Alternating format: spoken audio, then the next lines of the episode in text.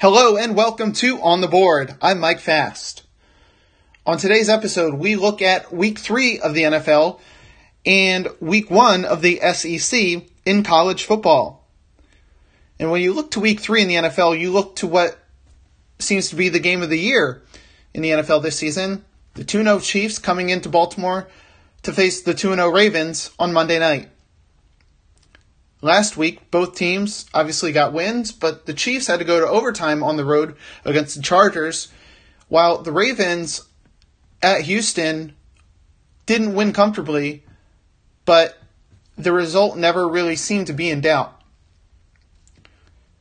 The Houston front pressure gave a lot of tough looks to Lamar Jackson and company, and Lamar didn't escape as he would have liked to at times, but he just showed why he's an ever improving quarterback. He's second in the league in passer rating, first in the league in throws that result in first down percentages, and first in the league in yards per attempt. So, as we've seen so far with a year and a half of a sample size leading up to this 2020 campaign, Lamar Jackson is always improving as a passer, always improving his ball mechanics. Now, he might not put up the gaudy numbers of a Josh Allen or a Russell Wilson or a Patrick Mahomes, even though he put up great numbers last year. But the point is, his effectiveness as a passer comes through the big play. And so he will put up a lot of big passes over the course of a season, but he doesn't need a high volume of attempts to do it. So, of course, everywhere you look, the Chiefs won the Super Bowl last year. The Ravens were 14 and 2 last year. Both teams are off to 2 0 starts. There are stars everywhere, and we could spend a whole hour on just these two teams alone, but we won't. I will say, though, the Ravens have some work to do. Now, they are favored by three and a half by Vegas right now. And they definitely remember the last two years, 2018, 2019. Played Kansas City both years, which doesn't always happen for an out of division team, but they played Kansas City the last two years, both times in Kansas City, and lost both games, but by a total of eight points. So to go into a place like Kansas City, which is so hard to play, of course, with fans the last two years. And coming out of there with two losses, not ideal, of course, but only losing those games by a combined one possession. And now knowing your best player, Lamar Jackson, is markedly better than he was in those games. You're playing at home in prime time under the lights. You have to feel good about your chances. And I will say, and I've said this before, if you're the Ravens and you know the Chiefs are on your schedule, you obviously want to play them at home and you want to play them early in the season because ideally you have all your players fresh. Now, of course, that's not the case with Tavon Young, but the rest of the team, even has had a couple knocks so far in the season, they seem to be good to go. And I think personally the key is going to be the Ravens offensive line against the Chiefs defensive line and defensive front because not so much limiting Lamar Jackson escaping the pocket. Now we know that he is able to throw if he's unable to scramble. But if the Chiefs defensive front prohibits the Ravens' offensive front from executing their run schemes, that's a major problem. I don't know if they will. I think the Ravens will have more success than not running the ball, but it's not a given. And let's just say if the Ravens aren't running effectively, Mark Ingram, Gus Edwards, J.K. Dobbins, Justice Hill, so forth and so on, if if those guys aren't getting off on the right foot and Lamar Jackson has to pass exclusively, that's not going to be good for the Ravens. Not because Lamar is devoid of talent by any stretch, but for any team. You don't want to make them one dimensional, especially when that team, in this case being the Ravens, is predominantly a run first offense. I think the game will be close. I think, as of right now, it's going to be somewhere in the area of 30 to 23 Ravens. Uh, I think a lot of te- a lot of points will be scored by both teams, but it won't get into the five six touchdown each category. Um, I think each defense will make a couple of big plays, but overall the offenses will have their day. And I think the Ravens will just make a couple more plays on each side of the ball. And at the end of the day, you have the best kicker in the history of football. And that's the best thing to have, really, in these close playoff type games. So I look for the Ravens to come out victorious, albeit by one score. Now, looking to the rest of the league, 11 undefeated teams left, and yes, it's only in week two, so there are going to be a good amount of those teams. But I have to say, the Dallas Cowboys coming back from that huge deficit at home against the Falcons was pretty remarkable. Not just for how the Falcons essentially let them come back, but how the Cowboys persevered in coming back. And I say that because traditionally, it seems like the Cowboys have been on the wrong side of big leads evaporating.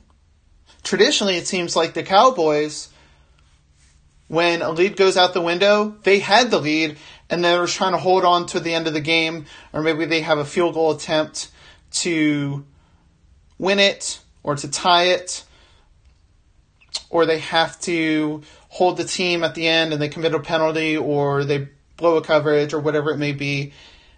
And that last part of the game doesn't go their way. But then this past Sunday, it was the opposite. They scored, they got a crazy onside kick. If you haven't seen it, you have to look it up. It was unconventional to say the least. But credit to the Cowboys. They fought until the last whistle blew and they came out victorious. They earned it. Okay? You know, you could say the Falcons gave it away and maybe they did, but overall at the end of the day, the credit goes to Dallas. And I think that's very telling and it's very big, especially for the Cowboys historically compared to what the Cowboys historically have been, as we just pointed out, but also coming into this year, Dak Prescott. Look, he had a great day. Okay? If the Cowboys lost that game, you know he wasn't going to get credit for that. And as strong willed as he can be, it's not going to be nice. It's not going to put you in a focused frame of mind to hear those questions about do you feel extra pressure to bring the team up from this loss, as it almost was against Atlanta, when he knows he did his part. So he now doesn't have to deal with any of that. He now gets the credit, gets that positive energy going forward. And that's huge early because it's a tone setter. As we pointed out last week, teams that go 0 2 are historically very, very limited in terms of their chances just to even make the playoffs, much less proceed in the playoffs. So these first few weeks, of course, they don't tell the whole story, but it, it's very big in setting the tone since the NFL only plays a 16 game schedule. So Dallas really impressed me. Of course, Russell Wilson is having a great MVP type year. Once again, the Packers did very well. Uh, their their team is clicking as they usually are. You know, you really feel bad for the San Francisco 49ers. They just had multiple guys go on IR huge, huge defensive stars like Nick Bosa and a lot of their defensive line, actually, which was the strength of their team. And then just like that, not only are those guys, it's not just that they're not performing well, it's not that they're out for a game or two. A few of them are out for the year.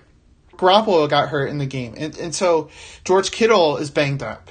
Deebo Samuel still isn't right yet. And, and so Oh, by the way, the rest of that division is 2 and 0.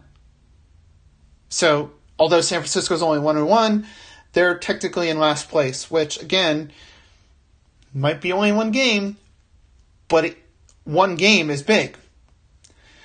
So, a lot of action so far in the first two weeks of the NFL. Of course, we talked about the upcoming game, the Ravens Chiefs being what I think will be the game of the year.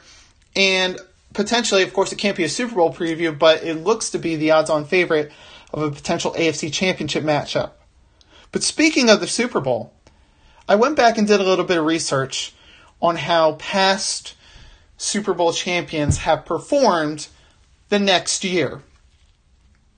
I looked at the previous 10 Super Bowl winners. What I found was in their Super Bowl winning season, starting with the 09 Saints through the 2018 Patriots. They didn't include the 2019 Chiefs because we don't know what their 2020 season record will be. So the 09 Saints through the 2018 Patriots, the last 10 Super Bowl winning teams.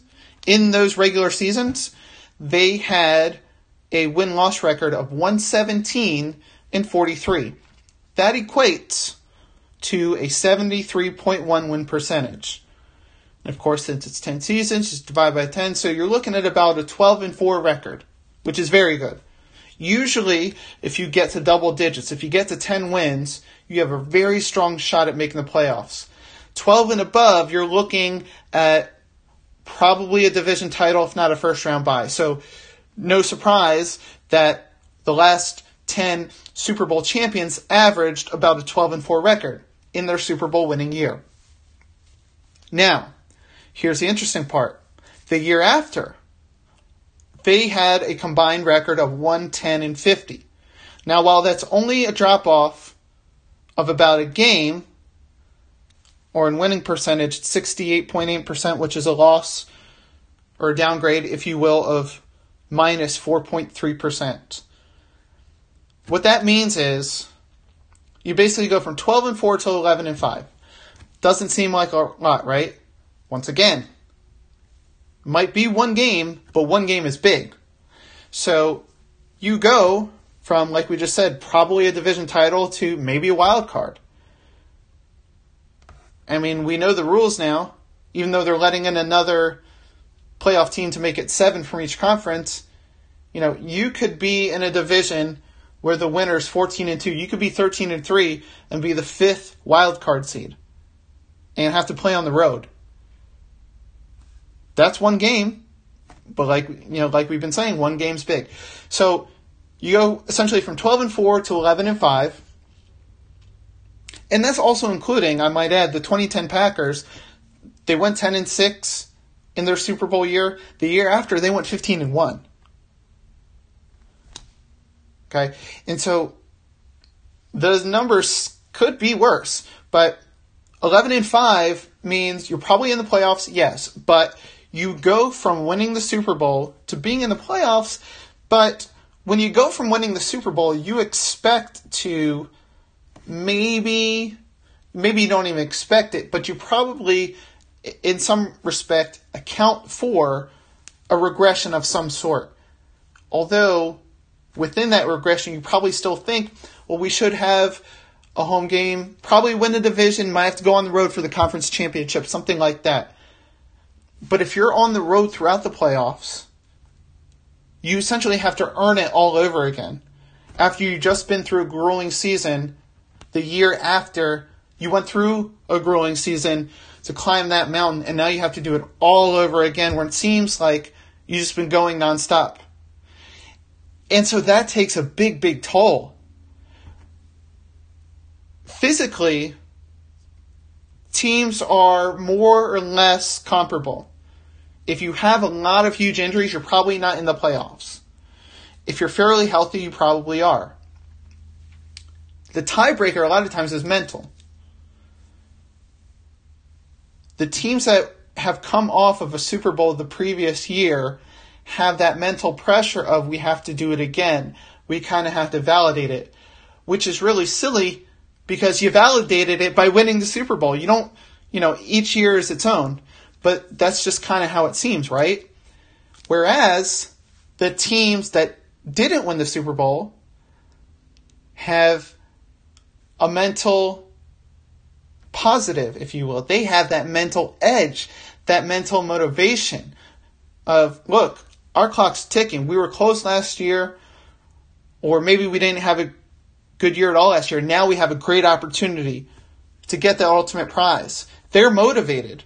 Whereas it, it just, I have this kind of idea that teams coming off the Super Bowl, whether they want to admit it or not, feel like they kind of have to sprint.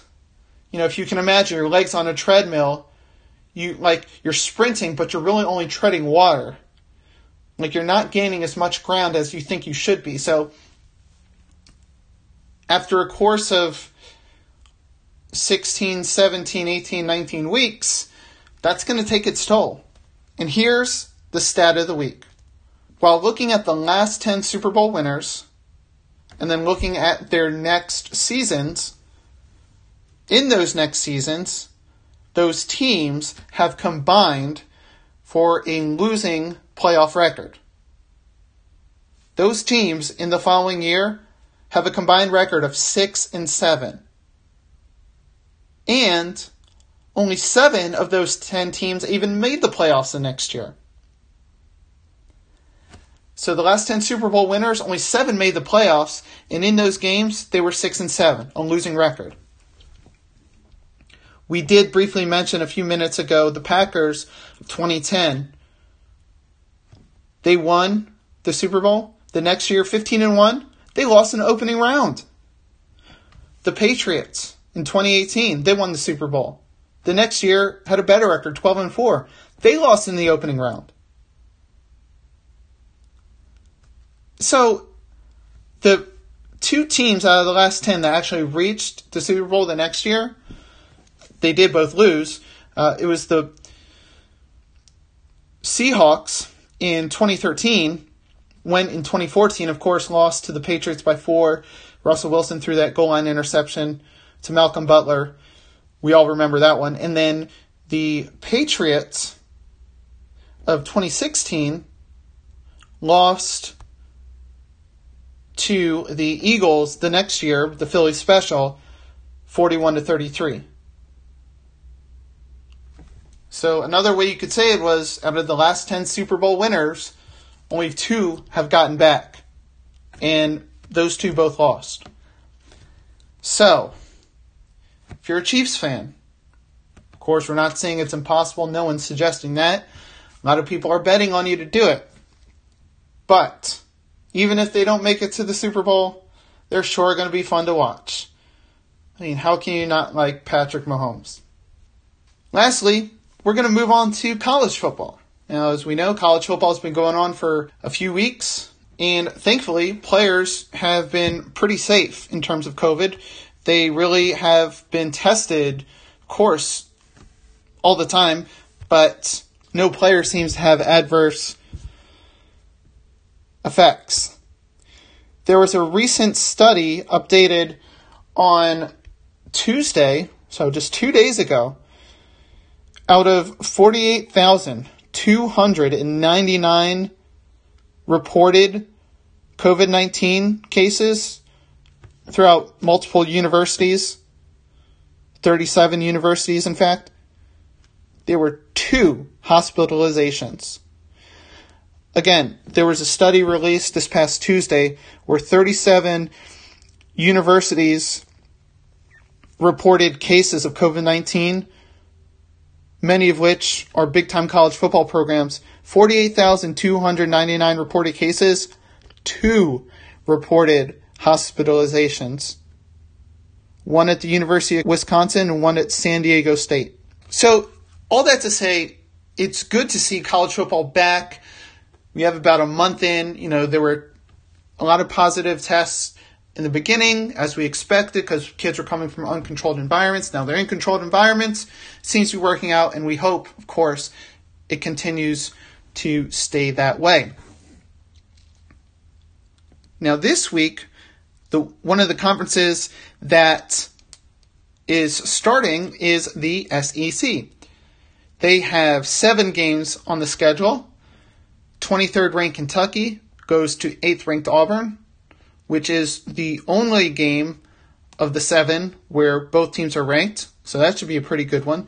Alabama, second ranked Alabama, goes to Missouri. The closest one in terms of the spread, number 16 Tennessee goes to South Carolina. Tennessee is only favored by three and a half points. That's the closest spread listed in the conference. Probably the two most intriguing games, at least in my opinion, are number five Florida going to Ole Miss, new coach Lane Kiffin hosting a power program in Florida, and then Mike Leach coming from Washington State to Mississippi State, his first game at the defending champion, sixth ranked LSU Tigers. Good luck, Mike Leach. Although, if you know Mike Leach, and I don't know him personally, but I've seen a bunch of interviews, uh, I don't think he's going to be faced by that. You also have Vanderbilt going to number 10 ranked Texas A&M. And number 4 Georgia travels to Arkansas. So you start at 12. The last game starts at 7, maybe ends at 10. So about 10 hours of SEC football, not to mention some other big games. Bear in mind now, with these rankings, we still don't have the Big Ten playing. We still don't have some really big programs playing, which would definitely garner top rankings. But really, it's not about the rankings right now. You know, going into last weekend in September when you really start conference play, a lot of these teams would have played out of conference games, maybe a one double A team to kind of be a de facto preseason game for them as they usually do. So a lot of these teams are still on pace in terms of their conference competition according to what they usually do anyway. So from that sense it's not really a drop off. But nevertheless, it should be a great day of football and then of course Sunday with the NFL all the while knowing the best game is even the next night. So now we're getting into the part of the year where the NBA is wrapping up, the NHL is wrapping up, baseball's getting ready for their playoffs. Two weeks from this Saturday is the Preakness here in Baltimore, October 3rd. So that's happening. I mean, NASCAR's at the stretch run, as is golf. You know, we, we waited a long time and obviously sports, deservedly so, took a back seat to what was really ailing this nation back in March and April. So things are starting to come back to normal in force instead of just strips and drabs. So that is great to see. And what better way to celebrate that than a weekend of football? At least that's my opinion. So I want to thank you for listening to this episode of On the Board. As always, we'd love it if you would rate, comment, share this episode. However you want to do it, we appreciate it. Have a great weekend, and we'll talk to you next time on the board.